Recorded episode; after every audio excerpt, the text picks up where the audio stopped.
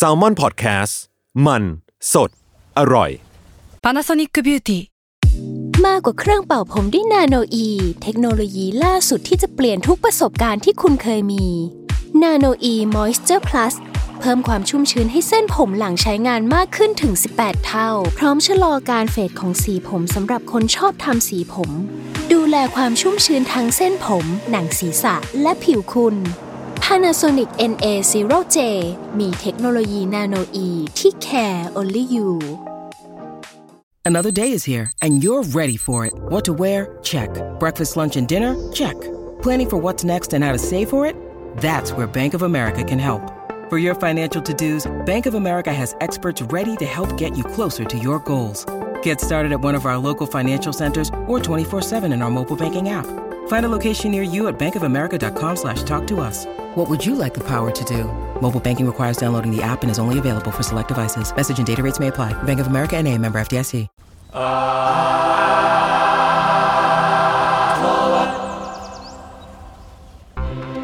ครับสวัสดีครับขอต้อนรับเข้าสู่รายการอาร์ตพูดครับ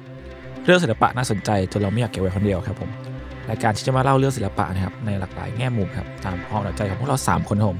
พวกผมครับจุนจากสมาร์ทพอดแคสต์ครับต้นกล้าสมาร์ทแลบครับนี่สมาร์ทเฮาครับครับก็หลังจากที่ไม่ได้อัดสต็อกมาสองอาทิตย์เพราะว่า ที เค มันคิวทองอ่าขอโทษด้วยครับไม่ไหวเลยนะอ่าพี่ผู้ชายช่วยด้วยครับก็เลยไอ้ช่วงเวลาที่แบบไม่ได้อัดมาสองอาทิตย์ก็ไม่ค่อยชินกันนะปกติเราจะอัดทุกวันศุกร์เลยนั่นน่ะสิเออก็เลยถึงเวลาแห่งการขุดสคริปต์เก่าผมมาใช้อ่ะโอเคเพราะว่าตรงๆรอบนี้เป็นตาของ ที เค ครับก็เอาจริงๆเนาะก็คือพี่เม้งคุณจุนเนี่ยคิดว่าผมจะพูดเรื่องศิลปินท่านหนึ่งอ่ะมามานานหลาย อี พี แล้วแล้วผมก็เปลี่ยนไปเปลี่ยนมาเพราะเจอเรื่องน่าสนใจมาพูดแทนลีลาลีลาลีลานั่นก็คือศิลปินระดับโลกคนนี้ทุกคนรู้จักแล้วครับบ๊อบลอสนั่นเองอ่าซึ่งบ๊อบลอสเนี่ยเขาเป็นใครมาจากไหนครับผมต้องถามสิว่าคุณรู้จักเขาไหมอ่าต้องรู้จักอยู่แล้วเป็นแบบภาพในวัยเด็กป่ะภาพในหัวคุณคืออะไรบ๊อบลอสเขาเป็นจริงๆเขามีความมีมนะการดังของเขาขึ้นมาในยุคนี้มันมีมันมีความมีมป่ะแต่เราพยายามนึกอยู่ว่าตอนเด็กจริงๆเราเคยผ่านตาเขาไหมวะเพราะว่าที่เราสำหรับผมที่เห็นจริงๆก็คือมีมเลยแล้วก็ไปตามดูแล้วก็อ๋อมันเป็นเขาเป็นเขาก็เป็นคนนี้หรอแล้วก็แบบไปดูเอาไปวาดรูปเขาคือคนที่แบบมาวาดรูปนี่หรอแต่แบบไม่เคยดูเนื้อหาเขาเลยแบบหมายถึงว่าไม่เคยเห็นเนื้อหาตอนแบบดูเปิดทีวีเจออะไรเงี้ยไม่ไม่มีเลยนะส่วนใหญ่เป็นมีมอะไรเงี้ยคือตอนเด็กผมเคยดูแต่ไม่รู้ว่าได้ดูในอะไรนะในในเน็ตหรือในอะไรแต่แค่ภาพจำผมคือศิลปินคนหนึ่งที่ทรงผมเอกลักษณ์เนาะแล้วก็วาดรูปเร็วชิบหายแล้วทำตัวเหมือนง่ายแต่จริงๆไม่ค่อยง่ายแล้วก็มีซาวซาวประกอบแบบเสียงแบบรายการเขาคือหน้านอนอ่ะดูเป็นแบบ เอ เอส เอ็ม อาร์ โอเคงั้นผมจะมาอธิบายกันชัดเจนเลยนะครับว่าวันนี้บ๊อบลอสที่ทุกคนรู้จักคืออะไรคือใครบ๊อบลอสครับหรือว่าโรเบิร์ตนอร์แมนรอสเกิดวันที่ยี่สิบเก้าตุลาคมหนึ่งพันเก้าร้อยสี่สิบสองรู้จักกันอย่างกว้างขวางในฐานะจิตรกรแลนด์สเคปเนาะก็คือภาพวิวทิวทัศน์นั่นเองที่ดังไปดับต้นๆของโลกเลยก็ว่าได้ด้วยรายการ The Joy of Painting ฉายทางช่อง พี บี เอส หรือ Public Broadcast Service Channel เมื่อประมาณปีหนึ่งพันเก้าร้อยแปดสิบสามถึงหนึ่งพันเก้าร้อยเก้าสิบสี่ครับก็เลยอาจจะทำให้บางคนไม่ทันเนาะเพราะว่าก็ค่อนข้างก่อนผมเกิดอีกใช่เขาก็ดูอยู่นานนะอยู่นานปีป่ะถ้านับแปดสิบสาม เก้าสิบสี่นานประมาณเกือบๆสิบปีได้ใช่เกือบสิบปีอืมก็ที่ช่วงนั้นได้ฉายไปก็คือฉายในสหรัฐอเมริกาเนาะแต่ว่าทำไมเราทุกคนยังคุ้นเคยเพราะว่าในเวลาต่อมาครับมันดังลามปามไปยันแบบแคนาดาลาตินยุโรปแล้วก็กลายเป็นดังตัวทั่วโลกเพราะว่าถูกซื้อลิขสิทธิ์ขายกระจายไปยันเอเชียเลยญี่ปุ่งญี่ปุ่นมีแบบภาคเสียงเลยนะอะไรอย่างเงี้ยเต็มไปหมดเลยแล้วก็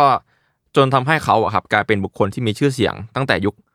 แปดสิบเนาะจนมาเกือบยุคมิลเลนเนียมหรือสองพันและแน่นอนว่าก็กลายเป็นอินเทอร์เน็ตเซเลบริตี้ในเวลาต่อมาเซเลบริตี้เซเลบริตี้อืม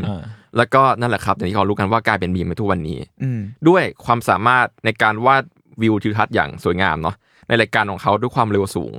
แบบเหมือนว่ามันโคตรง่ายแต่จริงๆยากเอาเรื่องในการจบแลนด์สเคปทั้งหมดในเวลาไม่เกินสามสิบนาทีซึ่งเป็นสีน้ำมันด้วยนะเออเขาเพ้นท์เขาเพ้นท์สดทั้งรายการด้วยนี่ใช่ครับไม่เคยมีหยุดเลยแล้วก็คือรายการของเขาอ่ะก็เหมือนกับเราได้รับชมรายการที่มันเป็นอาร์ตเทอราปีเลยด้วยซ้ำถ้าเกิดมองอีกแง่นึงนะมันก็แบบฟังสบายๆแล้วก็สอนให้เราแบบ กล้าที่จะวาดภาพอืมประมาณนั้นแล้วก็แน่นอนทุกคนจำได้ในชุดยีนแล้วก็หัวแอฟโฟรเป็นเอกลักษณ์ของเขาก็เขาเลยชื่อบ๊อบลอดปะไม่ใช่เขาชื่อบ๊อบลอดเฉยไม่บ๊อบคือแบบผมทรงบ๊อบไปอ๋อจริงจริงจริงชื่อบ๊อบน่าจะมาจากโรเบิร์ตปะใช่ค่ะมาจากไม่ใช่ใช่ใช่มาจากโรเบิร์ตเหมือนไม่รู้ว่าต้องร็อบไม่เหรอเออใช่ไม่รู้แต่จริงฝรั่งก็มีชื่อเล่นอยู่ในบ๊อบบ๊อบแต่ว่าอันนี้เขาก็ไม่ได้อธิบายว่าบ๊อบรอสมาจากอะไรแต่ทุกคนในเรื่องไอ้ในสารคดีผมดูอ่ะเขาก็เรียกบ๊อบรอสเป็นปกติโอเคแน่นอนว่าข้อมูลที่ผมพูดเมื่อกี้ขายสารคดีกันนะนิดนึงโอเคโอเคโทษทีโอเคข้อข้อมูลพวกนี้ครับทุกคนน่าจะรู้จักกันดีอยู่แล้วเนาะอันนี้เมื่อกี้เป็นการรีแคปฐานข้อมูลสั้นๆให้ฟังละกันแต่ว่าวันนี้ฮะผมจะพาทุกคนมาฟังชีวิตที่ลึกลงไปของเขาแล้วกันว่าสิ่งที่เขาเจอแต่ไม่มีโอกาสได้ถูกบอกเล่าเป็นวงกว้างหรือว่าจุดที่ทำให้เรารู้สึกว่ามันหลุดมาจากภาพพ่อหนุ่มแอฟโฟวาดวาดภาพแลนด์สเคปที่เราคุ้นเคยกันมีอะไรบ้างเรื่องราวส่วนมากก็มาจากสารคดีชีวประวัติที่มีชื่อว่า Bob Ross Happy Accident Betrayal and Greed ในสตรีมมิ่งค่ายตัว N นะครับก็ถ้าเกิดอยากเป็นสปอนเซอร์ผมจะพูดชื่อเต็มให้เดี๋ยวนี้เขาเขาดีเขามีนะเขามีดีเขามีลีลานะเขาขายของไอ้ช่วงเนี้ยใช่ได้ใช่ได้อะไรกันต่อครับต่อโอเคแล้วก็ยังมีข้อมูลรีเสิร์ชอื่นๆที่ผมไปหามาเพิ่มเนาะอืมพวกคุณเคยสงสัยไหมครับว่าแบบภาพวิวทิวทัศน์ที่บ๊อบรอสวาดอ่ะมันมีที่มาที่ไปไหมเพราะว่าคนเราเวลาว่ารูปใบใดอ่ะต้องมีเรฟมันมักจะมีฐานข้อมูลในหัวเนาะบ๊อบรอสเคยพูดในรายการหนึ่งครับที่เขาไปเป็นแขกรับเชิญโดยที่วาดไปด้วยคุยไปด้วยเลยนะว่าวิวทิวทัศน์ส่วนมากของเขาอ่ะได้รับอิทธิพลมาจาก阿拉斯加เพราะว่าไปอยู่มาสิบสองปีอ๋อและเหตุผลที่ได้ไปอยู่阿拉斯加ก็คือเขาไปเป็นทหารประจำการที่นั่นครับเป็นแอร์ฟอร์สด้วยเท่อืมๆประจำการใน阿拉斯加ในช่วงประมาณปีหกสิบห้าครับอืมแต่ก่อนหน้านั้นเขาก็เป็นช่างทาสีกับพ่อมาก่อนบ๊อบเป็นคนที่เรียกได้ว่ารักธรรมชาติมากแล้วก็รักสัตว์มากในช่วงที่เขาประจำการนะฮะธรรมชาติรวมทั้งการวาดภาพทั้งหมดเป็นสิ่งที่มอบความสุขให้เขาได้อย่างจริงใจในช่วงเวลานั้นช่วงเวลาที่เขาเป็นทหารเขาเคยให้สัมภาษณ์ประมาณนี้ไว้แต่รวมๆแล้วก็ชีวิตในฐานะทหารอากาศของบ๊อบครับเขาอยู่ประมาณยี่สิบปีได้เลยแล้วก็แน่นอนว่าเขาก็ไม่ชอบการเป็นทหารเท่ากับการวาดรูปหรอกสุดท้ายเขาก็ลาออกออกมาแล้วก็มาเรียนมาทำงานวาดรูปสตีฟ รอสลูกของบ๊อบได้เล่าไว้ว่าจุดเริ่มต้นของบ๊อบนี่ก็คือมาจากการเริ่มวาดรูปแรกๆเลยก็คือเป็นการวาดภาพวิวลงบนกระทะร่อนทองเก่าๆกับแม่เขาครับแม่เขาชื่อวิกกี้รอสซึ่งพอวาดได้ก็เอามาตกแต่งบ้านทั่วไปแต่เหมือนคนที่มีงานอดิเรกวาดภาพแล้วก็เริ่มต้นจากการวาดภาพเป็นงานอดิเรกเฉยๆก่อนแต่ว่าชอบวาดอย่างจริงจังมากๆจนอดีตภรรยาวิกกี้ก็ได้บอกว่าบางวันก็แบบวาดถึงดึกถึงดื่นถึงแบบตีสองตีสามแปดโมงเช้ามาก็ไปทำงานต่ออะไรเงี้ยเป็นประจำเลยเป็นแบบนี้ตั้งแต่คบหากันเลยมาทำให้เรารู้ว่าคนนี้ก็ดู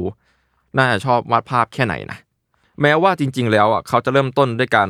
วาดด้วยเป็นงานอดิเรกเนาะรวมทั้งแบบอาจจะมีสกิลจากการเป็นลูกช่างทาสีมาก่อนแต่ว่าจริงๆแล้วบ๊อบลอสก็มีครูสอนนะครับครูของบ๊อบลอสชื่อ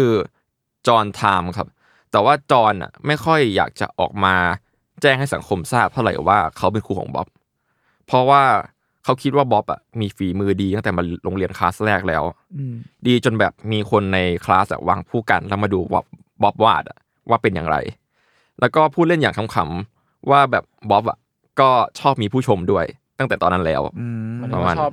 ชอบให้แบบมีคนมานั่งดูเขาวาดอย่างเงี้ยใช่แบบชอบวาดแล้วพูดคุยกับผู้คนอะไรอย่างเงี้ยซึ่งแบบเป็นสิ่งที่หาได้ยากในคนที่ชอบวาดรูปเพราะแบบเหมือนเวลาเราวาดรูปเป็นคนมายืนมองก็จะเป็นผมก็จะแบบกดดันนะอ่าใช่แล้วแบบเขาชอบแล้วเป็นอย่างนี้มาโดยตลอดโดยช่วงแรกอะครับบ๊อบได้วาดแบบเชิง traditional ทั่วไปมากกว่าไม่ได้วาดแค่วิวหรอกประมาณนั้นอันนี้อันนี้ถามแป๊บนึงคือไอ้คลาสเรียนที่บอกเนี่ยมันคือคลาสแบบตอนเขาโตแล้วใช่ไหมไม่ไม่ใช่ว่าเขาไปเรียนโรงเรียนศิลปะหรืออะไรไม่ใช่ครับเป็นเหมือนเวิร์กช็อปครับคือในอเมริกาการมีเวิร์กช็อปวาดรูปก็ค่อนข้างนิยมในยุคแปดศูนย์เนาะเป็นเทคคลาสเป็นเทคคลาสใช่ก็นั่นแหละก็คือหลังจากที่บ๊อบเริ่มเราออกจากทหารอะไรก็ไปเทคคอร์สได้แต่ว่าในระหว่างนั้นก็ฝึกวาดมาเรื่อยๆนะโอเคครับแต่ว่าสุดท้ายแล้วก็ลอสก็บ๊อบลอสก็หย่า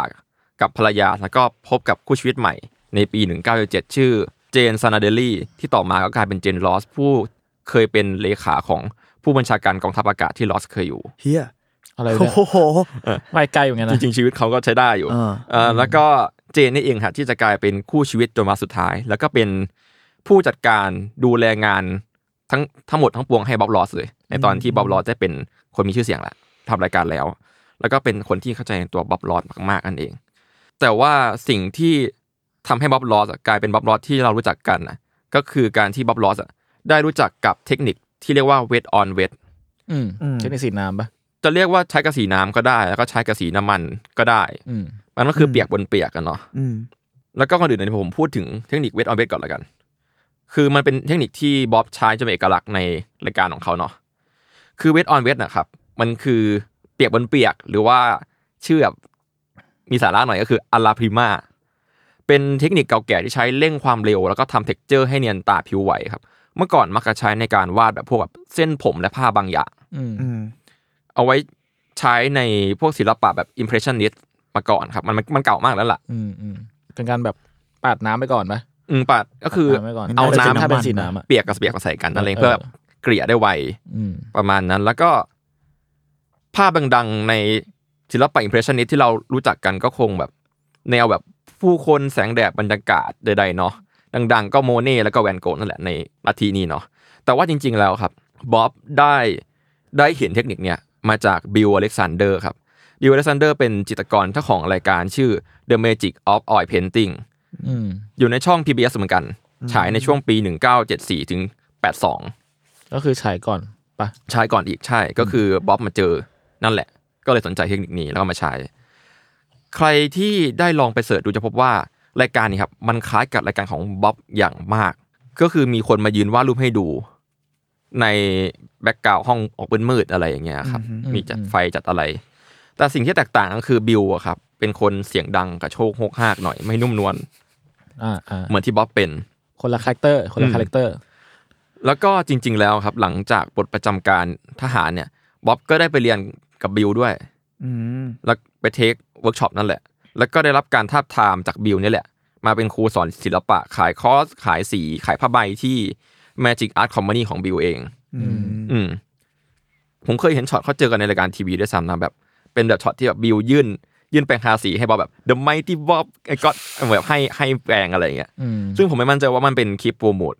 รายการหรือว่าคลิปโปรโมทคลาสไม่มั่นใจเหมือนกันฟุตเทปมันเก่าละแต่ใดๆอ่ะครับเทคนิคเนี้ยก็นำพาให้บ๊อบมาเจอจุดจุดหนึ่งที่เป็นจุดเปลี่ยนชีวิตของเขาก็คือจุดที่ทำให้เขาพบกับแอนเนตโควัสกี้แอนเนตโควัสกี้เนี่ยลองคิดสภาพเป็นเป็นคุณป้าที่มีลุคแบบผมสีบลอนด์ดูมีฐานะคนหนึ่งนะครับแอนเนตมาโรงเรียนวาดภาพกับบิลอเล็กซานเดอร์ครับที่เป็นทั้งอาจารย์แล้วก็เป็นทั้งเจ้านายของบ๊อบในเวลานั้นเนาะทว่าคลาสของบิลไม่ว่างครับพอฮอตตอนนั้นก็ดังพอสมควรเลยทำให้แอนเนตได้มาเรียนกับบ๊อบลอสแทนและสตีฟลอสอะครับลูกชายของบ๊อบได้กล่าวไว้ว่าเหมือนกับว่าเธอก็คือแอนเนตเนาะกำลังตามหาอะไรบางอย่างอยู่แล้วเธอเจอเจอมันในตัวบ๊อบลอสมันไม่ใช่แค่ภาพวาดแต่มันเป็นอะไรที่ใหญ่กว่านั้นก็คือแอนเนตน่ะรู้สึกว่าเธอได้มีพลังได้รับแรงบันดาลใจในคลาสของบ๊อบที่บ๊อบสอนอยู่เองก็คือจริงๆขณะนั้นฮะแอนแอนเนตเพิ่งเสียลูกชายไปแล้วก็ต้องการบางอย่างเพื่อรักษาอาการซึมเศร้าของเขาที่จะทำให้เขามีชีวิตแค่นั่งดูทีวีบนโซฟาโซฟาไปวันๆและบ๊อบลอสได้ให้มันกับเขาในคลาสเรียนนั้นแล้วก็แบบจริงๆแล้วเหมือนแอนเนตจะได้อะไรมากกว่านั้นอีกเพราะว่าแอนเนตตัดสินใจโทรหาบ๊อบลอสและบอกประมาณว่าฉันไม่รู้ว่าคุณมีอะไรข้างในนั้นนะแต่ฉันคิดว่าเราควรทำอะไรจากมันก็ง่ายๆก็คือแอนเนตชวนบ๊อบไปหาสามีของเขาคือวอลต์วอลโควัสกี้เพื่อชวนกันน่ะมาเป็นหุ้นส่วนทางธุรกิจกล่าวก็คือครอบครัวโควัสกี้เนี่ยสนับสนุนให้บ๊อบอะครับออกมาเปิดบริษัทของตัวเอง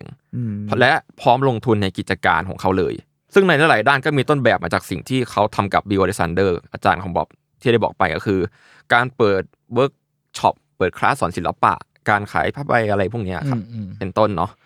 ซึ่งธุรกิจเนี่ยครับก็เป็นไปอย่างจริงจังและเข้มข้นมากถึงทั้งที่ว่าครอบครัวของบ๊อบลอสก็คือขณะนั้นก็มีเจนลอสแล้วก็สตีฟลอสเนาะทั้งหมดต้องย้ายไปอยู่กับครอบครัวโควัสกี้รวมทั้งดาน่าเชสเตอร์ที่เป็นเพื่อนของบ๊อบที่เป็นสายจิตรกรเหมือนกันก็มาช่วยกันสอนโดยที่บ๊อบลอสชวนไปก็คือไปอยู่ด้วยกันในครอบครัวคนหนึ่งแล้วก็แบบเปิดคลาสสอนตอนนั้นคือเขาก็เริ่มมีชื่อเสียงแล้วป่ะตอนนั้นจริงๆยังครับอ๋อยังเหรอเพิ่งก็คือก็เป็นแค่ลูกศิษย์ของบิลอเล็กซานเดอร์คนเท่านั้นเองประมาณนั้นยังไม่ได้มีรายการไม่มีอะไรก็คือเป็นอาจารย์สอนศิลปะแต่แค่ว่าเป็นอาจารย์สอนที่ดีจนแอนเนตประทับใจ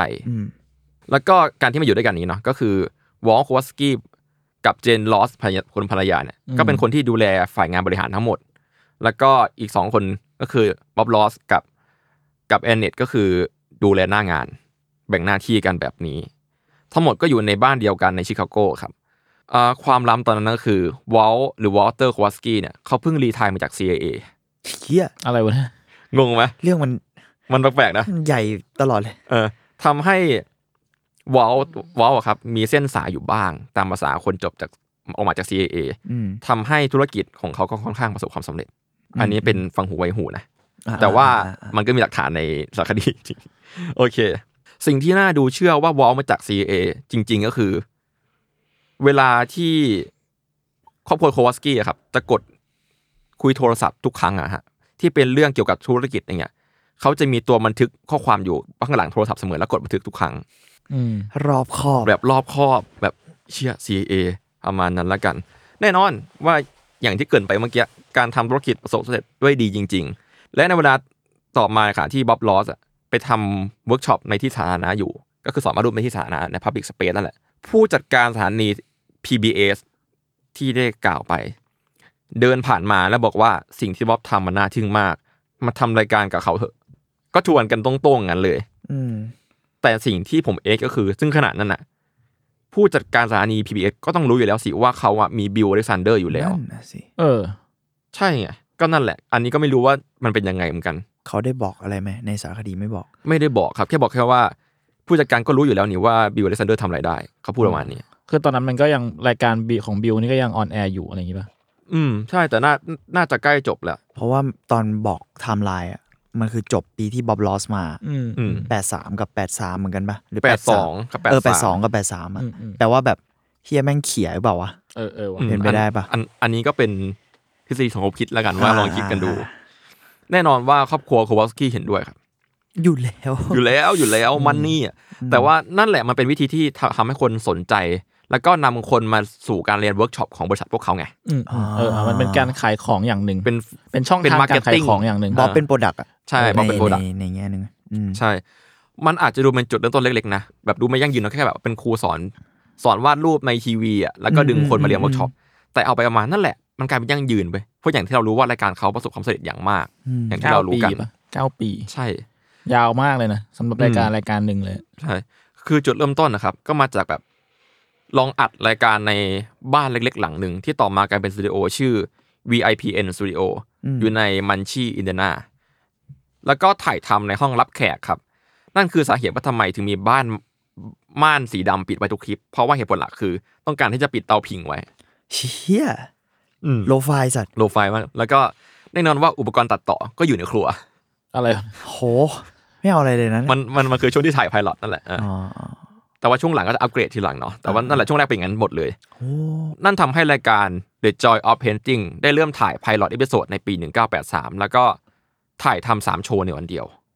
ถือว่าหนักเอาเรื่องหนักนะหนักมากวาดรูปสามรูปในวันเดียวน่ะแล้วเป็นสีน้ำมันอ่ะมันแบบมันใช้มันใช้พลังนะแล้วคือเขาต้องพยายามวาดรูปภายในยี่สิบแปดนาทีให้จบคือรายการมันสามสิบนาทีแต่สองนาทีก็เกินแล้วก็ตัดจบไงเพราะฉะนั้นแล้วเขาต้องวาดจบภายในยี่สิบแปดนาทีเลยนี่ถือว่ายากนะแต่มันยังมีดีเทลอื่นๆอีกเว้ยเช่นแบบต้องหันจานสีเข้ามุมกล้องอะไรอย่างเงี้ยหรือแบบมีคนเตือนว่าแบบคุณเหลือเวลาเท่าไหร่ก็กดดันแล้วยังไม่นับว่าแบบอุบัติเหตุในการวาดเช่นอยู่ดีแบบภาพวาดตัวอย่างหลุดจากขาตั้งกลางทางก็เคยเกิดขึ้นอ่าฟักแต่ผมว่ามันยากมากนะแบบรู้สึกว่าพอมันเป็นยี่สิบแปดนาทีแล้วเป็นแค่การวาดรูปอย่างเดียวมันยากที่จะดึงให้คนแบบดูช่องนั้นมันนานเลยจนจบอ่ะเออเกือบครึ่งชั่วโมงมันนานนะเพราะมันไม่เหมือนแบบสมัยนี้มันแบบมีแบบอะไรอ่ะมีทำแลบอะไรอย่างเงี้ยมีแม่งแบบโหตั้งกล้องเลยอ่ะใช่แล้วแบบอย่างที่ผมพูดเมื่อกี้เนาะว่าภาพวาดตัวอย่างหลุดจากขาตั้งกลางทางก็คือช่วงแรกอ่ะครับ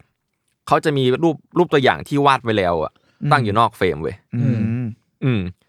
แต่ใดๆก็ตามก็ตามที่แบบเกิดขึ้นน่ะมันทำให้บ๊อบอ่ะวาดรูปเก่งขึ้นเรื่อยๆแทบไปทุก อี พี อะไรอย่างเงี้ยเพราะว่าโอ้โหก็เวลาการแมเนจทุกอย่างเนาะมันทำให้บ๊อบเก่งขึ้นจริงๆอันนี้คือมันอาจเป็นเทปใช่ป่ะใช่เออมันไม่ใช่สดนะอย่างน้อยมันก็คงแก้ไขได้บ้างก็เป็นเทปใช่อืมก็นั่นแหละจนแล้วจนรอดก็คือทำให้เกิดซีซั่นหนึ่งในปีเดียวกันเลยก็คือขายไพลอตผ่านเลยอะไรอย่างเงี้ยแล้วก็ยิงก็ลาก่อยยิงยาวมาจนถึงซีซั่นที่สามสิบเอ็ดในปีหนึ่งพันเก้าร้อยเก้าสิบสี่เหี้ยสามสิบเอ็ดซีซั่น โดยซีซั่นหนึ่งมีประมาณสิบสามตอนครับรวมๆก็คือรายการนี้รายการเดียวอ่ะมีทั้งหมดสี่ร้อยสามเอพิโซดเท่ากับว่าประมาณปีละสามซีซั่นอะไรอย่างงี้เพราะมันเกือบเกือบ9 9ปีสิบปีเลยใช่ก็เรียกได้ว่ามีทุกฤดูวาดไม่เคยหยุดนั่นเองมันมันฮิตตั้งแต่ตอนนั้นเลยใช่ไหมเท่าที่ดูโอเคมันอยู่ได้นานแหละแต่หมายถึงว่ามันฮิตขนาดนั้นหรอเราเราไม่มันแค่เท่าที่ผมดูคือมันค่อยๆฮิตขึ้นเรื่อยๆอ๋อก็เก็บฐานผู้ชมแหละก็เออแต่ก็ยากประมาณนึงแบบหมายถึงว่าไอ้ตอนนั้นแม่งมีความแบบมันจะมีคนสักกี่คนมันจะมานั่งจ้องดูสิ่งนี้ตั้งครึ่งชั่วโมงอะแต่มันก็น่าแปลกแต่เอาจริงๆคือมันเลยน่าแปลกอะเลยแบบเอาจริงๆคือถ้าเกิดวัดในซีซั่นในไทยนะดังแบบดังมากๆอืมคือมีแฟนคลับจากทั่วทุกมุมโลกอ่ะประมาณนั้นเลยเรียกว่าเป็นปรากฏการณ์ในยุคแปดสิบเหมือนกันก็แปลว่าเขาอาจจะมาดูแค่บ๊อบบ๊อบลอสแล้วหมายถึงว่าเขาอาจไม่ดูเพื่อแบบ practice หรืออะไรก็ได้ก็แล้วแต่แล้วแต่ชอบก็คืออ่ะอย่างนี้แล้วกันในซีซั่นแรกอะครับบ๊อบอ่ะยังใส่แว่นตาอยู่เลยนะยังแบบคาแรคเตอร์ไม่จัดมากเว้ยแล้วก็เริ่มมาถอดแว่นตาออกเอาซีซั่นสองแล้วก็เริ่มชำนาญขึ้นเริ่มแบบคล่องขึ้นอ่ะนับจากซีซั่นนั้นแล้วก็มีวิธีสังเกตด้วยเว้ยว่าแบบใกล้หมดเวลาแล้วยังคือบ๊อบลอสอ่ะจะเริ่มเติมต้นไม้ใหญ่ๆเข้าไปลงไปในรูปเว้ยให้มันเต็มเออมันเป็นเต็มภาพให้มันเต็มภาพหนึ่งในท่าไม้ตายของเขาอ่ะเขาจะชอบ biggest it's time for biggest tree อะไรประมาณเนี้ยเขายอมรับมันปะเขายอมรับยอมรับยอมรับเยี่ยมว่ะซึ่งบ๊อบก็เคยยอมรับและพูดในสิ่งนี้ในรายการตอนที่เวลาเหลือไม่หนึ่งไม่เกินหนึ่งนาทีในเทปหนึ่งเลยว่าแบบพูดอย่างนี้เลยนะตอนนี้เหลือเวลาอีกหนึ่งนาทีโอเคพร้อมไหมนี่คือบททดสอบความกล้าครั้งใหญ่เลยแล้วหลังจากนั้นเขาก็เริ่มลง biggest tree ของเขานะแล้วก็แบบมีเสียงแบบเอฟเฟกต์จากปากไว้นะแบบฟิวฟิวแบบน่ารักแบบน่ารักมากแล้วก็เขาก็พูดกับผู้ชมไปด้วยว่าแต่นั่นแหละคือสิ่งที่ทำให้มันสนุก be brave กล้าหาญไว้ลองเสี่ยงกับมันดูประมาณนี้แล้วก็เห็นแบบทำให้เราเห็นทัศนคติหลายอย่างของเขาในบทสนทนาเดียวด้วยซ้ำนะประมาณนั้นแต่มันดูเทเลปีจริงๆมันมันเทเลปีมากเว้ยด้วยคำพูดที่เขาคุยกับผู้ชมแล้วก็ทัศนคติที่ดีแล้วก็ความรักในศิลปะความเทคแคร์ผู้ชมให้เป็นส่วนร่วมกับรายการการใจเย็นรับปัญหาพวกนี้มันเป็นเสน่ห์ของรายการและตัวบล็อกเองเว้ยจนทำให้รายการนี้มันมันดังนั่นแหละแล้วก็จนทำให้มีประโยคหนึ่งที่เป็นคำประจำตัวบล็อกเวลาที่มีผู้ชมส่งคำถามมาหรือว่ามีอะไรที่ต้องแก้ไขก็คือ we don't have mistake we have happy accident เราไม่ได้ทำผิดพลาดเรามีอุบัติเหตุความสุข yes อันอันอันนี้คือคำเป็นคำที่บล็อกพูดบ่อยมากเขาว่า happy accident ก็คือบล็อกเชื่อสุดใจแล้วว่าทุกคนสามารถสร้างสรรค์สิ่งต่างๆได้แล้วก็ทัศนคตินี้แหละมันทำให้บ๊อบลอสกลายเป็นครูที่ดีแล้วก็รายการก็ดังอย่างที่ว่าเนาะแล้วยังมีที่คือมีเรื่องราวอีกหนึ่งคือมันมีเอพิโซดหนึ่งครับที่บ๊อบอ่ะจะมาวาดภาพด้วยโทนสีเทาทั้งหมดเว้ยพ่อบ๊อบบอกว่าพูดตอนเปิดรายการเลยนะว่าแบบมีชายคนหนึ่งอ่ะมาคุยกับเขาตอนเขากำลังเปิดเวิร์กช็อปข้างนอกว่าเขาไม่สามารถทำงานศิลปะได้หรอกเพราะว่าเขาตาบอดสีหนักมากหนักขนาดที่ว่าเขาเห็นทุกอย่างเป็นโทนสีเทาบ๊อบเลยมาพิสูจน์ให้ชมในรายการว่าใครๆก็วาดภาพได้ในรายการนั้นบ๊อบลอสเลยวาดภาพด้วยโทนสีเทาทั้งหมดเลยก็ตอบคำถามเขาว่าทุกคนวาดได้แล้วก็ในรูปนั้นก็เป็นรูปประมาณแบบวาดวิวทิวทัศน์ที่ปกคลุมด้วยน้ำแข็งใดๆใดๆและบ๊อบก็พูดย้ำย้ำเสมอๆในตอนนั้นเลยว่าคุณทำได้คุณทำมันได้เกือบทั้งรายการเลยแบบเออทัศนคติเขาดีจริงๆนะใส่ใจจริงๆแหละก็นั่นแหละมันทำทำไมคนยุคนั้นจะไม่รักบ๊อบลอสล่ะเขาเป็นอย่างเงี้ยแล้วก็สตีฟลอสลูกชายได้บอกไว้ว่าสิ่งที่เห็นบ๊อบเป็นในทีวีอะฮะมันค่อนข้างตรงกับบ๊อบในชีวิตจริงอย่างมากด้วยไม่ว่าจะเป็นเรื่องทัศนคติเรื่องธรรมชาติแล้วก็ทุกอย่างเลยแต่นั่นแหละทำไมถึงมีคำว่าค่อนข้างเพราะจริงๆแล้วบ๊อบก็ทำการแสดงอยู่เช่นกันคุณคิดว่าบ๊อบทำอะไรที่เป็นการแสดงยากจังคาแรคเตอร์ปะผมว่าอาจจะมีแบบส่วนที่แบบมันก็ต้องมีอยู่แล้วแหละหมายถึงว่าพอมันเป็นรายการแต่แต่ไม่รู้อะสิ่งที่คุณคุ้นเคยไงน้ำเสียงอ๋ออ๋อเหรอน้ำเสียงนุ่มๆของเขาครับหรอเขาไม่ได้พูดอย่างนั้นใช่ไหมไม่ได้พูดอย่างนั้นเหมือนตอนที่ตอนที่เป็นคุณใช่ไหมเวลาที่คุณพูดแบบอ๋อสวัสดีครับสวัสดีครับครับผมอะไรอย่างเงี้ยเออพวกน้ำเสียงนุ่มๆและรูปประโยคบางอย่างที่เขาพูดนะฮะเสียงนุ่มๆน้ำเนิบพร้อมแบบประโยคผิวไหวสวยงามที่แทบจะเป็นแบบเรียกได้ว่าเป็น เอ เอส เอ็ม อาร์ ยุคตั้งต้นใช่ เอ เอส เอ็ม อาร์ จริงเออมันเป็นสิ่งที่บ๊อบลอสสร้างขึ้นมาครับเพื่อเอนเตอร์เทนผู้ผู้ชมยิ่งเก่งเลยอ่ะเหตุผลหลักก็คือบ๊อบบอกว่ารายการของบิล อเล็กซานเดอร์พูดไม่ค่อยน่าฟังเว้ยคือบ๊อบเราพูดอย่างนี้เลยรับมาจากรับบทเรียนมาคือเขาบอกว่าบิลอ่ะพูดรุนแรงไปกระโชกไปเอเนอร์จิกไปอ่ะคึกคักเกินไปหน่อยบ๊อบบอกว่าผู้ชมส่วนมากของเขาเป็นผู้หญิงเขาก็เลยอยากลองทำให้มันแบบ เชิงกระซิบกระซาบในรายการดูอะไรประมาณนี้นี่มันศิษย์ล้มครูชัดๆศิษย์ล้มครูซึ่งคำให้การก็ตรงกันเยอะเลยนะแบบไม่ว่าจะเป็นตัวแอนเนตเองหรือลูกหรือลูกอย่างสตีฟเองก็พูดเรื่องนี้หมดว่าแบบบ๊อบอ่ะพูดในรายการเหมือนคุยคุยกับผู้หญิงสองต่อสองอ่ะรวมทั้งแบบมีความเซ็กซี่เล็กๆอยู่ชามวิ่งชามวิ่งอยู่ในนั้นอะไรอย่างเงี้ยใครอยากพิสูจน์ว่าจริงแค่ไหนก็ลองไปชมดูใน YouTube แล้วกันว่าจริงอย่างผมพูดไหมบุคลิกเขาก็เป็นคนปกติใช่ไหมล่ะแบบอยู่ข้างนอกเลยก็เป็นคนปกติก็เป็นคนใจดีทั่วไปแหละ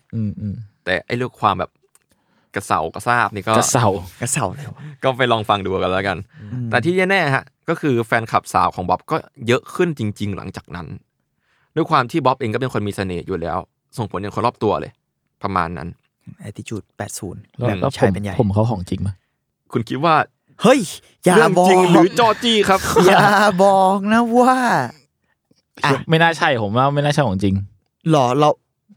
โหไม่รู้อ่ะแต่แม่งไมค์โบนเหมือนกันนะถ้าไม่ใช่ของจริงคำตอบก็คือจริงครึ่งไม่จริงครึ่งเขาตอบผมเหรอผมจริงๆบ๊อบลอสเป็นคนผมตรงครับอ๋อแต่ว่าเขาไปดัดไปดัดอ๋อโอเคสร้างคาแรคเตอร์ไม่แย่มากไม่แย่มากถ้าเป็นแบบอยู่ถอดวิกมาปุ๊บทำทำแฮร์เพิ่มแล้วก็ต้องไปดัดทุกทุกสองถึงสามเดือนด้วยเพราะว่ารักษาคาแรคเตอร์ไว้และเป็นสิ่งที่ดาร์กที่ว่าสตีฟลูกชายเคยบอกไว้ว่าบ๊อบลอสจริงๆแล้วเป็นคนที่รักทรงผมมากและชอบทำทรงผมใหม่ๆเสมอแต่ว่านั่นแหละพอมาทำรายการนี้เปลี่ยนไม่ได้เป็นเคิร์ดอ่ะเก้าปีเลยนะเว้ยโหดร้ายมากนั่นแหละนั่นแหละไปโบรอย่างนึงสงสารเขาเหมือนกันเออถ้าเขาทำแบบโมฮอคมาสักตอนก็น่าจะดีนะสักซีซั่นแล้วก็ทำเสียงเหมือนเดิมกระเซาะแล้วผมเนี่ยตั้งเออแล้วผมจะเติมโคตรแย่ใจร้ายเหมือนกันลองไปหาภาพบ๊อบลอสตอนหนุ่มๆได้ครับหล่อหล่อเอาเรื่องตอนแต่หน้าเขาดูเท่อยู่แล้วนะก่อนก่อนหน้าที่เขาจะทำผมอย่างนั้นเท่อยู่แล้วหล่อมากแล้วก็แน่นอนทุกอย่างดูดีและยิ่งใหญ่ใช่ไหมจากที่พูดมาเมื่อกี้เนาะแต่อยากบอกให้ทราบว่าในยุคแปดสิบนะฮะรายการของบ๊อบไม่ได้เป็นออริจินอลอย่างที่เรารู้เนาะว่ามีของบิลอเล็กซานเดอร์เองก็ตามแล้วก็ในช่วงเวลานั้นนะฮะมันมีรายการทำนองเดียวกันเยอะพอสมควรก็คือเป็นรายการที่แบบสอนคนวาดภาพทางโทรทัศน์อืมอืมเพราะว่ามันเป็นยุคที่คนเริ่มตระหนักในงานอดิเรกแล้วมั้งครับแล้วก็แล้วก็มันก็มีการทำเวิร์กช็อปอะไรเป็นเรื่องปกติเนาะอืมอืมรายการของครอบครัวเจนสกินก็เป็นอีกรายการนึงที่ที่ดังในยุคนั้นครับก็คือเป็นแนวเหมือนล้อๆเลยแต่ว่าเขาจะเน้นวาดภาพดอกไม้เป็นต้นแต่ละแต่ละรายการก็จะมีเสน่ห์ที่แตกต่างกันแต่ดูช่วงนั้นแบบรายการวาดรูปนี้ดูมีเยอะค่อนข้างบูมเหมือนกันก็คือใครสนใจแนวไหนก็เปิดชมมันเองแล้วก็บ๊อบลอสก็รู้จักกับครอบครัวเจนกิ้วส์เหมือนกันอะไรอย่างนี้แต่นั่นแหละอย่างที่เราสัมผัสได้เลยว่ารายการของบ๊อบดังที่สุดดีนะหมายถึงว่าไม่รู้ว่าเดี๋ยวนี้มันยังเป็นอย่างนั้นไหมอ่ะผมผมไม่รู้เหมือนกันเนาะเออผมก็รู้นะว่าเดี๋ยวนี้มันยังมีรายการสอนศิลปะในทีวีอยู่มั้ยเออมันน่ารักนะหมายถึงว่ารายการแบบมันอาจจะแบบแค่เปลี่ยนแพลตฟอร์มมาอยู่ใน YouTube เลยมั้ยอ๋อก็จริงก็จริงนะมาออนไลน์มาผมจำผมจำได้แค่ Art Attack เฮ้ยผมชอบ Art Attack มากอ่ะผมเลยอ่ะมันก็เลยชื่อรายการนี้ยังไงอ่ะไม่ใช่ก็นิดนึงอ่ะโอเคบ๊อบกลายเป็นศิลปินที่เรารู้จักกันมากๆดังสุดๆเนาะมีตอนนี้ก็คือบ๊อบอ่ะมีแฟนคลับทุกเพศทุกวัยเนาะดังในระดับที่แบบมีคนถือภาพมาขอให้บ๊อบเซ็นให้แบบเป็นดาราเลยอะไรอย่างเงี้ยรายการรายการของบ๊อบก็ออนแอร์ไปหลายประเทศเรียกได้ว่าเขาเป็นรายการศิลปะที่ประสบความสำเร็จที่สุดในทุกวันนี้เนาะแล้วก็เขาก็ไปออกตัวไปออกตามรายการทีวีโชว์ต่างๆมากมายเลยโชว์ตัวในงานต่างๆก็มีหรืออย่างที่เราคุ้นเคยแบบเขาเคยทำโลโก้ให้ เอ็ม ที วี ด้วยที่เป็นคลิปแบบมันคือ เอ็ม ที วี อ่ะมันมันมันจะชอบมีคลิปแบบเอาคนมาเล่นกับโลโก้ตัวเองอ่ะเหมือนอดอลโซวิมอ่ะอ่ะก็มีเวอร์ชันหนึ่งของบ๊อบลอสเหมือนกันหรือการออกหนังสือเองก็ตามทุกอย่างไปได้ด้วยดีหมดและนั่นแหละมันถึงจุดที่เรียกว่าบริษัทบ๊อบลอสอินส์เติบโตถึงขีดสุดเพราะว่าตอนนี้ครับไม่ได้มีแค่คลาสสอนแล้วแต่มียันสีผ้าใบผู้กันยี่ห้อบ๊อบลอสเองที่ร่วมกับเวเบอร์จริงเหรออืมเวเบอร์เป็นคนสร้างให้เว้ยภายใต้การบริหารของเขาก็โควาสกี้เช่นเดิมพวกกันก็คือเอาผมบ๊อบลอสมาทำเออไม่ไม่โอ้โหลอสเลยม้วนดีเลยเจอรูปเขาแล้วด้วยหน้าอย่างเท่ไปไหนแล้ววะโอเคครับต่อโทษทีสตีฟเคยบอกไว้ว่าถ้าถามบ๊อบว่าสีหลอดราคาหลอดเท่าไหร่ขายไปกี่ชุดแล้วเขาคงไม่รู้เรื่องนี้เลย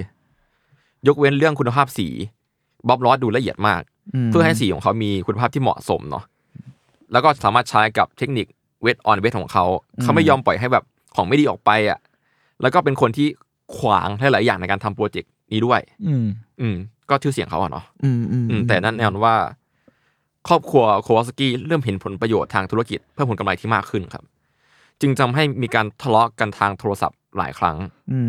และสิ่งที่บ๊อบอยากทำก็คือสอนผู้คนอยู่แล้วอะแต่ตอนนี้บ๊อบต้องทำแบบพ่วงเรื่องการขายของธุรกิจเนาะรวมทั้งผลกำไรและการกดดันทางธุรกิจด้วยมันทำให้หลังจากนั้นหลายๆอย่างเริ่มแย่ลงครับมีหน้าทำไมสารคดีมันมีคำว่ากรีดอยู่ในนั้นใช่กรีดอะไรนะกรีดที่แบบว่าความโลภเลยใช่สารคดีของคุณบ๊อบรอดรวมทั้งเรื่องที่บ๊อบพบว่าเจนภรรยาของตัวเองครับเป็นมะเร็งก็ใช่ด้วยโอ้แซ่บคือบ๊อบเสียใจหนักมากกับสิ่งที่เกิดขึ้นเนาะสตีฟได้กล่าวไว้ว่าน่าจะเป็นแค่ครั้งที่สองในชีวิตที่เขาเห็นพ่อตัวเองอะร้องไห้หนักมากทั้งแบบลงไปนอนกอดท่าทารกแล้วร้องไห้เพราะว่าหลังจากที่พบว่าภรรยาเป็นมะเร็งได้ไม่นาน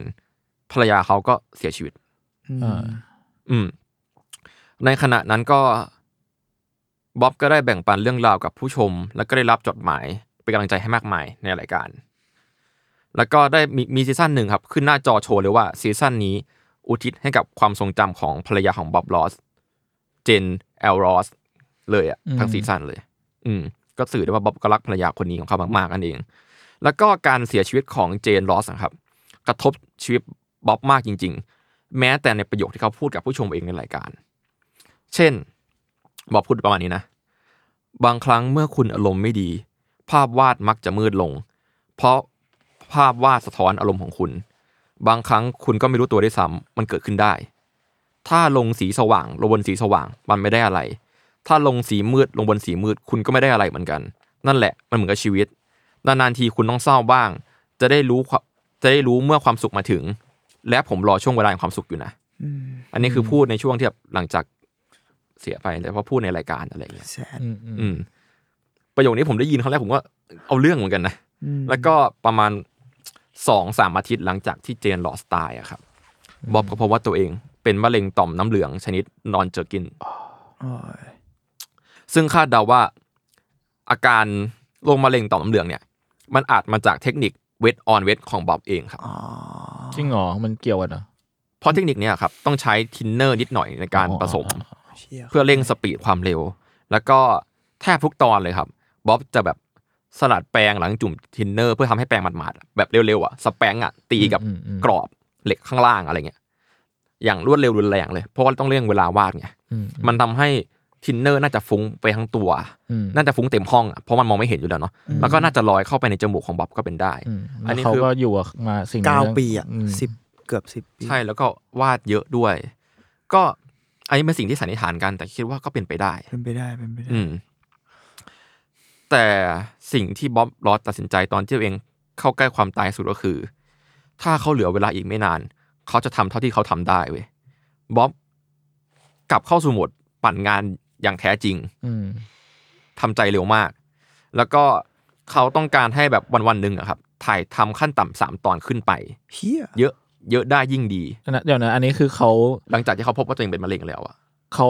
ต้องหมายถึงว่าเขารักษาตัวเองไปด้วยหรือเขาดอนแคร์ละในสารคดีไม่ได้บอกไว้แต่คาดว่ารักษาเพราะว่ามันถ่ายทำมาได้หลายอีพิโซดหลังจากนั้นอยู่อ่ะน่าจะพยายามอยู่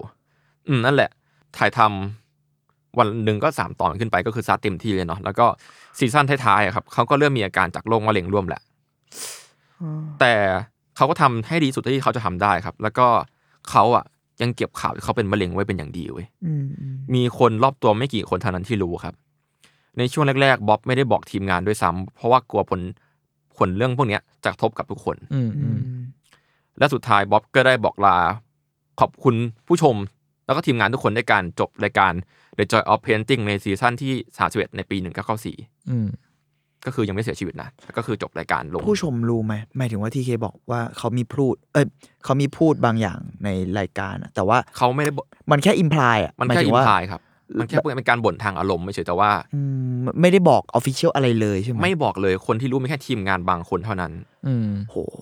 อืมแล้วก็จบรายการลงไปแบบงงๆอะไรอย่างเงี้ยในในช่วงที่ดังมากๆแล้วอืมในช่วงเวลาที่เศร้าแบบนี้เนาะก็มีอีกครอบครัวหนึ่งกำลังเศร้าและวิตกกังวลในเวลาเดียวกันก็คือครอบครัวของโคสกี้อ่าไม่แปลกใจเพราะว่าถ้าบ๊อบตายธุรกิจเขาก็ตายตามอู้ข้าวน้ำก็ก็มีหลายๆอย่างครับที่แอนเนตโควอลสกี้ทำในขณะนั้นก็คือการมาของรายการ Bob Ross Presents The Joy of Painting Flower ในปีหนึ่งพันเก้าร้อยเก้าสิบสี่ก็คือเป็นรายการที่แอนเนตเป็นคนสอนวาดซะเอง ในคลิปแรกๆก็จะแบบมีบ๊อบล้อมาแนะนำเอ็นเน็ตแล้วก็ปล่อยให้เน็ตสอนไปแล้วก็รายการนี้ก็เน้นหนักไปที่วาดดอกไม้ก็คือนั่นแหละ Joy of Painting Flower เนาะแต่มันก็มีดราม่าด้วยเช่นหนังสือสอนวาดภาพดอกไม้ของเอ็นเน็ตที่ออกมาพร้อมกับรายการนะฮะเนื้อหาคำแพทเทิร์นต่างๆแทบจะเหมือนกับของครอบครัวเจอสกินที่บ๊อบรู้จักที่ผมพูดตอนแรกไปเลยกล่าวว่าเหมือนแทบจะลอกหนังสือสอนของของอีกรายการนึงมาเลยอ่ะเหมือนมากๆรวมทั้งโปรดักต์ที่ออกมาเช่น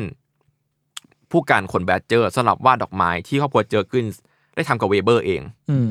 ได้ถูกระงับลายโปรดักต์ลายเนี้ยด้วยเหตุผลทางสิ่งแวดล้อมเว้ยแต่ทว่าทายดิผู้การจากบ๊อบจากรอสบัตอ่ะก็ออกผู้การแบดเจอร์มาต่อมาเว้ยอะไรอย่างเงี้ยเราเรางงว่าเดี๋ยวนะตอนนี้มันมีตอนนี้มันมีของบ๊อบใครนะมันมีของบ๊อบเองกับโควาสกี้ก็ก็คือก็คืออย่างงี้คือตอนนี้เนาะรายการของของบ๊อบมันกลายเป็น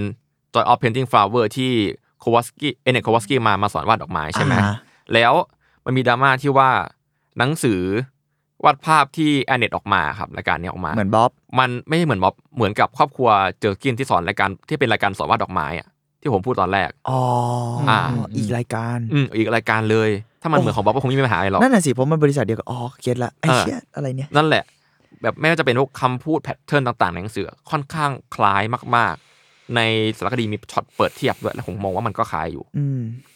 รวมทั้งโปรดักต์สินค้าที่ออกมาจากรายการด้วยเช่น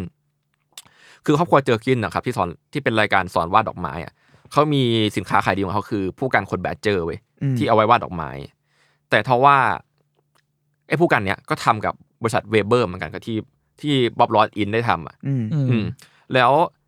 ผู้กันผลแบดเจอร์เนี่ยถูกระงับลายโปรดักต์ไปด้วยเหตุผลที่แบบสมมติทางสิ่งแวดล้อมอ่ะว่าแบบเป็นสัตว์ใกล้สูญพันธุ์อะไรอย่างเงี้ยแต่ทว่าหลังจากที่ลายโปรดักต์ของครอบครัวจะกินถูกระงับไปอ่ะผู้กันจากรอสบัตอ่ะก็คือบ๊อบลอสบัตออกมาเป็นคนแบดเจอร์อืมอะไรอย่างเงี้ยมันก็เลยเป็นสิ่งที่สงสัยเหมือนกันว่ายังไงนะยังไงซิและหลายอย่างที่เกิดขึ้นนะครับทำให้ยอดขายกับต่างๆนานาของครอบครัวเจอกินที่เป็นรายการสอนวาดดอกไม้อ่ะรวมทั้งรายการโทรทัศน์ของพวกเขาค่อยๆลดลงแล้วก็หายไปอืมใช่อย่างงั้นเพราะว่าอันนี้มันแมสกว่าโดนไอ้ชื่ออะไรนะครอบครัวเอเนตโควาสกี้โควาสกี้โควาสกี้เหมือนเทคโอเวอร์ป่ะมันไม่ใช่เทคโอเวอร์สิเหมือน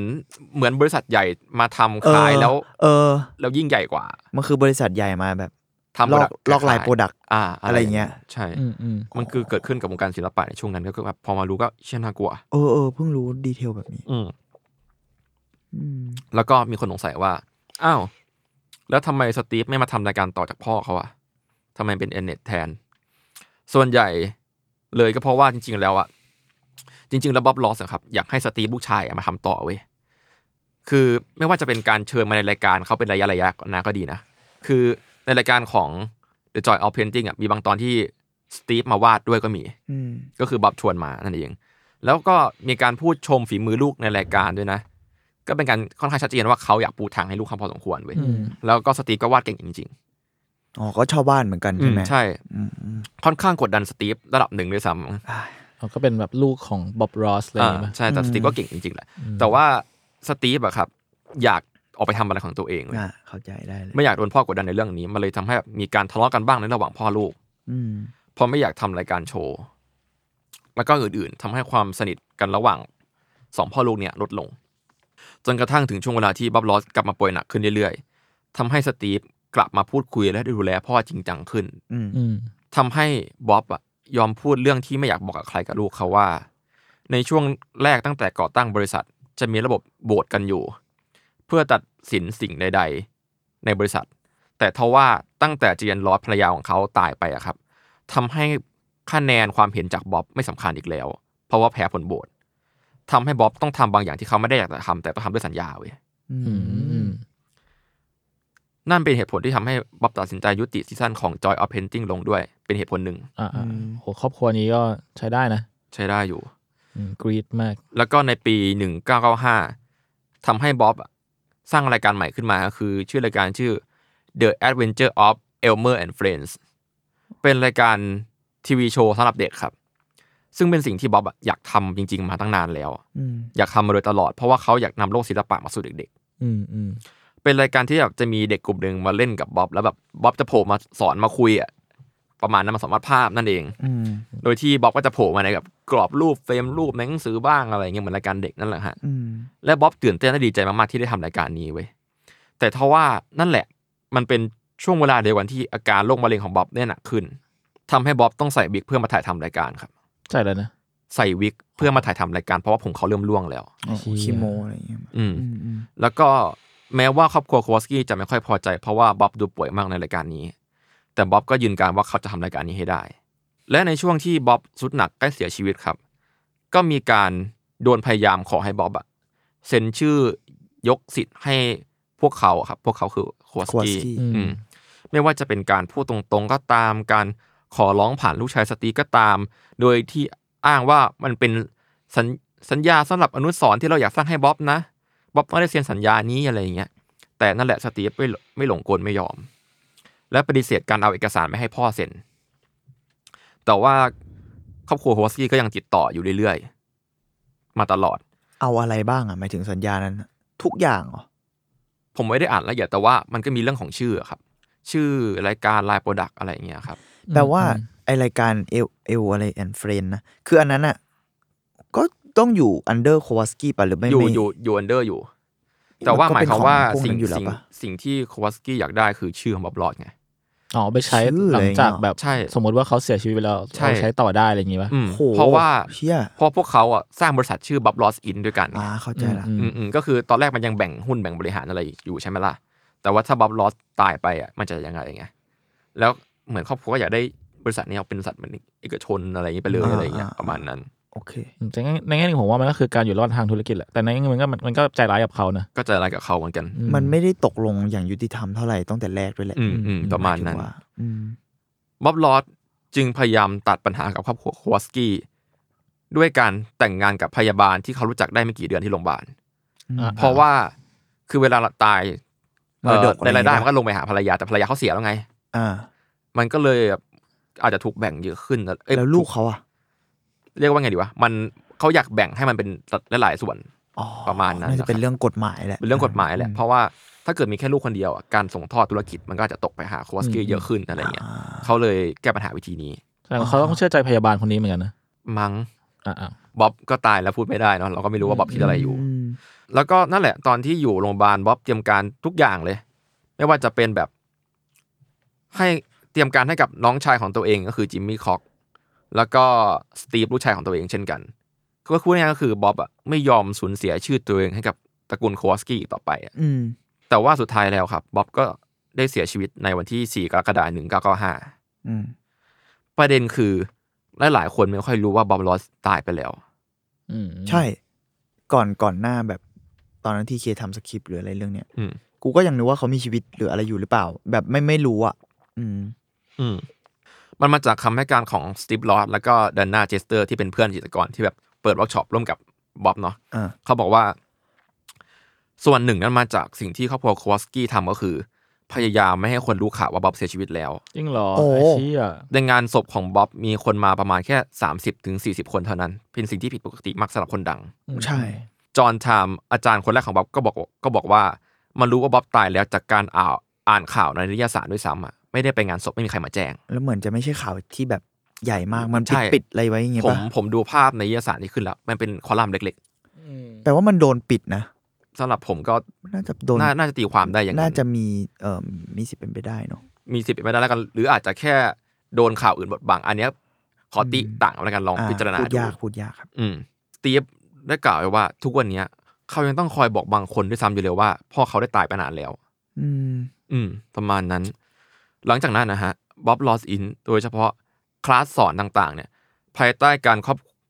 ควบคุมของครอบครัวเจอร์สกินก็เริ่มเปลี่ยนไปเว้ยเช่นมีใบคู่มือมาให้แบบผู้มาเทคคลาสเซ็นโดยเฉพาะคลาสฝึกสอนคลาสฝึกสอนคือฝึกสอนคนเพื่อที่จะมาเป็นมามาเป็นอาจารย์นะฮะอืมอืมได้รับใบคู่มือดึงมาให้เซ็นซึ่งดูเป็นสัญญามากกว่าใบคู่มือด้วยซ้ำเพราะมีเขียนไว้ว่าเช่นแบบห้ามแนะนำชักชวนหรือโฆษณากับใครก็ตามให้ใช้โปรดักต์อื่นไม่ได้ต้องใช้ของลอสเท่านั้น อะไรอย่างเงี้ยครับค่อนข้างกดดันพอสมควรเริ่มบิสเนสมากขึ้นแล้วก็ยังไม่นับถึงเรื่องสินค้าต่างๆที่เกี่ยวกับบ๊อบลอสนะที่เริ่มออกมามากมายไม่ได้มีแค่เครื่องมือวาดรูปแล้วเช่นอย่างที่เรารู้อะแก้วมักของเล่นเสื้อผ้าพวกของมีมหรือไอคอนิกอะก็ออกมาหลังจากที่บ๊อบลอสตายเว้ยลอเรนซ์แคปอดีตพนักงานบริษัท Martin F. Weber หรือนั่นแหละ Weber ลูกชายของ Daniel Cap ที่เป็นเจ้าของ Weber เองได้ตัดสินใจครับให้สัญญาของบริษัทที่มีต่อการทำลายโปรดักต์ของบ๊อบลอสเช่นแปลงและสี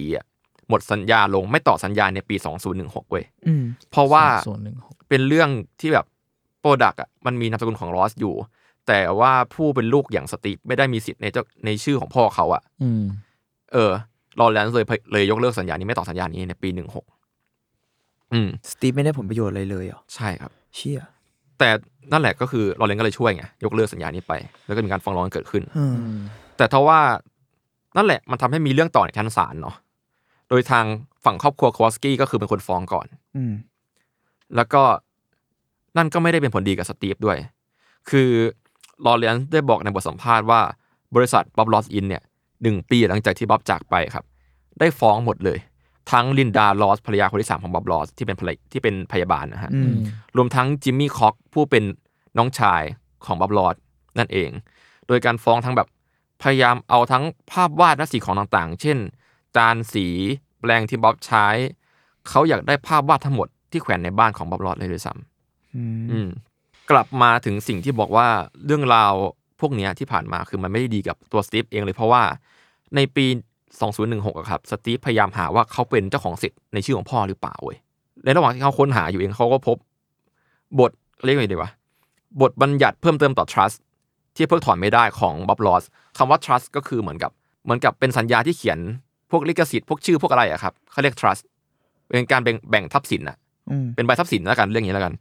ก็คือเป็นใบที่กล่าวอ้างถึงสิทธิชื่อผลประโยชน์ทรัพย์สินทางปัญญาซึ่งใบนั้นนะครับมันเป็นของจิมมี่และสตีฟลอสเกือบทั้งหมดเว้ยทุกอย่างที่บ๊อบลอสไม่ได้เซ็นมอบให้กับบ๊อบลอสอินน่ะบ๊อบได้ตั้งสัญญาทรัสต์นี้ขึ้นมาโดยให้จิมมี่ค็อกอ่ะ ห้าสิบเปอร์เซ็นต์ จิมมี่คือน้องชายเนาะแล้วก็สตีฟลอส สี่สิบเก้าเปอร์เซ็นต์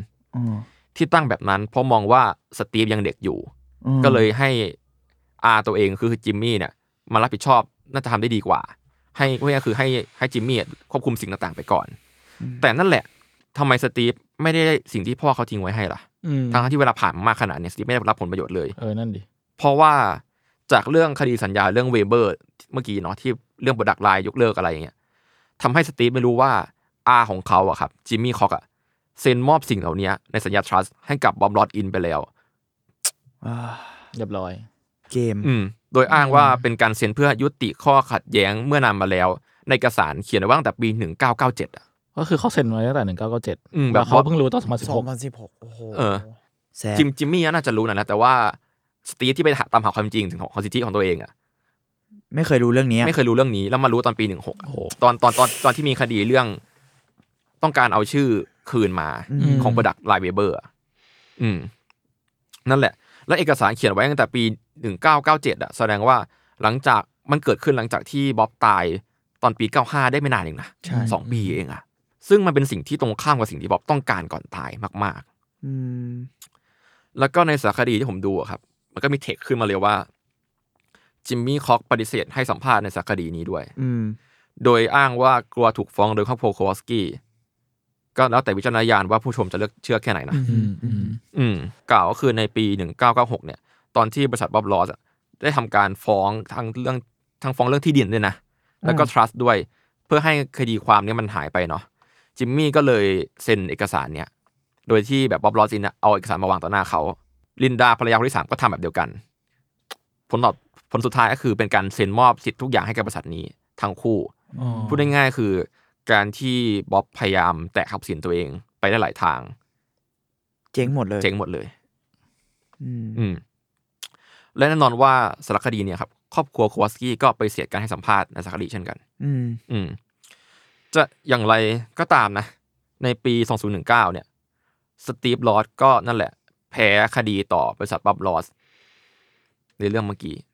และที่ผ่านๆมาก็แพ้หมด การยื่นอุทธรณ์ต่อไปก็เป็นไปด้วยความยากลำบากเพราะว่าชาวฝั่งสตีฟเองก็ขาดเงินทุนแล้วแล้วก็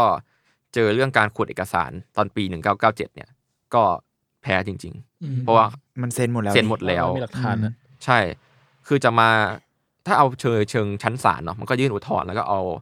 เอาทนายมาสู้ต่อได้แหละแต่นั่นแหละขาดเงินทุนน่ะเป็นคนธรรมดาแล้วยังไงก็แพ้เพราะว่าถ้ามันเซ็นแล้วอ่ะอืมสองคนนั้นเซ็นเรียบร้อยแล้วมันมันยังไงก็รอดยากอืมมันยากมันยากทำให้ตอนนี้ครับบริษัทบ๊อบลอตอ่ะผูกขาดสิทธิทั้งหมดในชื่อของบ๊อบลอตและลักษณะที่คล้ายเคียงกันไปแล้วเว้ยอืมทำให้สตีฟไม่เคยได้รับผลกำไรเลยจนถึงทุกวันนี้หลังจากเรื่องคดีจบสตีฟก็เลยกลับไปอยู่ที่ฟลอริดาครับไปอยู่อย่างสันโดษแต่ว่าด้วยการติดต่อจากเดนน่าเจสเตอร์ผู้ที่เป็นเพื่อนกับพ่อของตัวเองแล้วก็เคยเป็นเพื่อนร่วมงานในยุคแรกด้วยนะคือในยุคแรกอะครับตอนที่เปิดเวิร์กช็อปสอนอะมันมีทั้งทั้งตัวบ๊อบลอสตัวเดนน่าแล้วก็ตัวสตีฟเป็นอาจารย์สอนในคลาสนั่นเองคือเดนน่าบอกว่าอยากให้เขากลับมาทำสิ่งที่ดีที่สุดที่เขาทำได้เว้ยก็คือสอนผู้คนไปทั่วทั้งอเมริกาเหมือนกับสิ่งที่พ่อเขาต้องการเพื่อจะหวังจะมอบแฮปปี้เอ็กซ์เดนท์ให้กับทุกคนอ่ะอืมก็เป็นสิ่งที่ฉุดรั้งทำให้สตีฟมีกำลังใจใช้ชีวิตแล้วก็ทุกวันนี้สตีฟก็มามาเปิดสอนคลาสร่วมกับแดนน่าแล้วก็แยกย้ายกันไปสอนผู้คนต่างๆทั่วอเมริกาเพื่อรักษาสิ่งที่พ่อสร้างไว้ประมาณนั้นโอเคครับเรามาพักเบรกกันสักครู่ครับ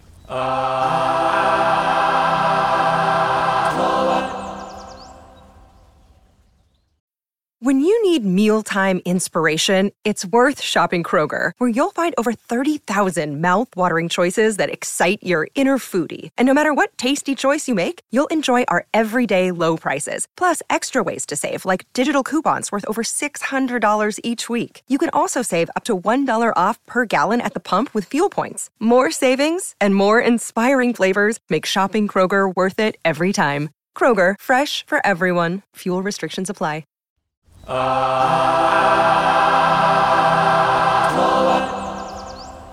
ครับกลับมาสู่เบรกหลังครับเมื่อกี้ยังไงนะทีเคโอเคครับเมื่อกี้เราก็ขอพักเรื่องเข้มๆไปทำอย่างนั้นเรื่องเล่าของบ๊อบลอตก็จบประมาณนี้ครับเข้าสู่ช่วง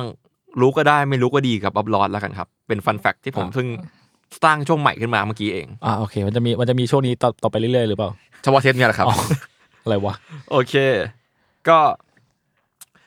มีเรื่องราวหลายอย่างเช่นจริงๆบ๊อบลอสอะครับเป็นคนที่ไม่ได้สมบูรณ์ทางร่างกายขนาดนั้นเว้ยจริงๆแล้วบ๊อบลอสอะเขามีนิ้วหายเป็นนิ้วนึงจริงมั้ยเนี่ยเชี่ยเออคือ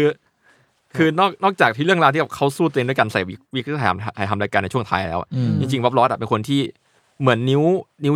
นิ้วชี้ข้างซ้ายครับหายไปประมาณครึ่งข้อเชี่ยไม่โหดแต่เราก็ไม่สังเกตอยู่แล้วแหละใช่มันภาพมันแตกเลยเนาะแต่คือนั่นแหละนิ้วนั้นเขาหายไปเว้ยแล้วแบบคาดว่าเป็นอุบัติเหตุวัยเด็กแต่นั่นคือก็ไม่เอฟเฟกต์การวาดรูปเขาเลยอ่ะอันนี้ก็เป็นฟันแฟกต์เล็กๆแล้วก็รายการ Joy of Painting อ่ะครับคือปกติแล้วอ่ะเอ่อซีซั่นหนึ่งอาจจะถ่ายจบภายใน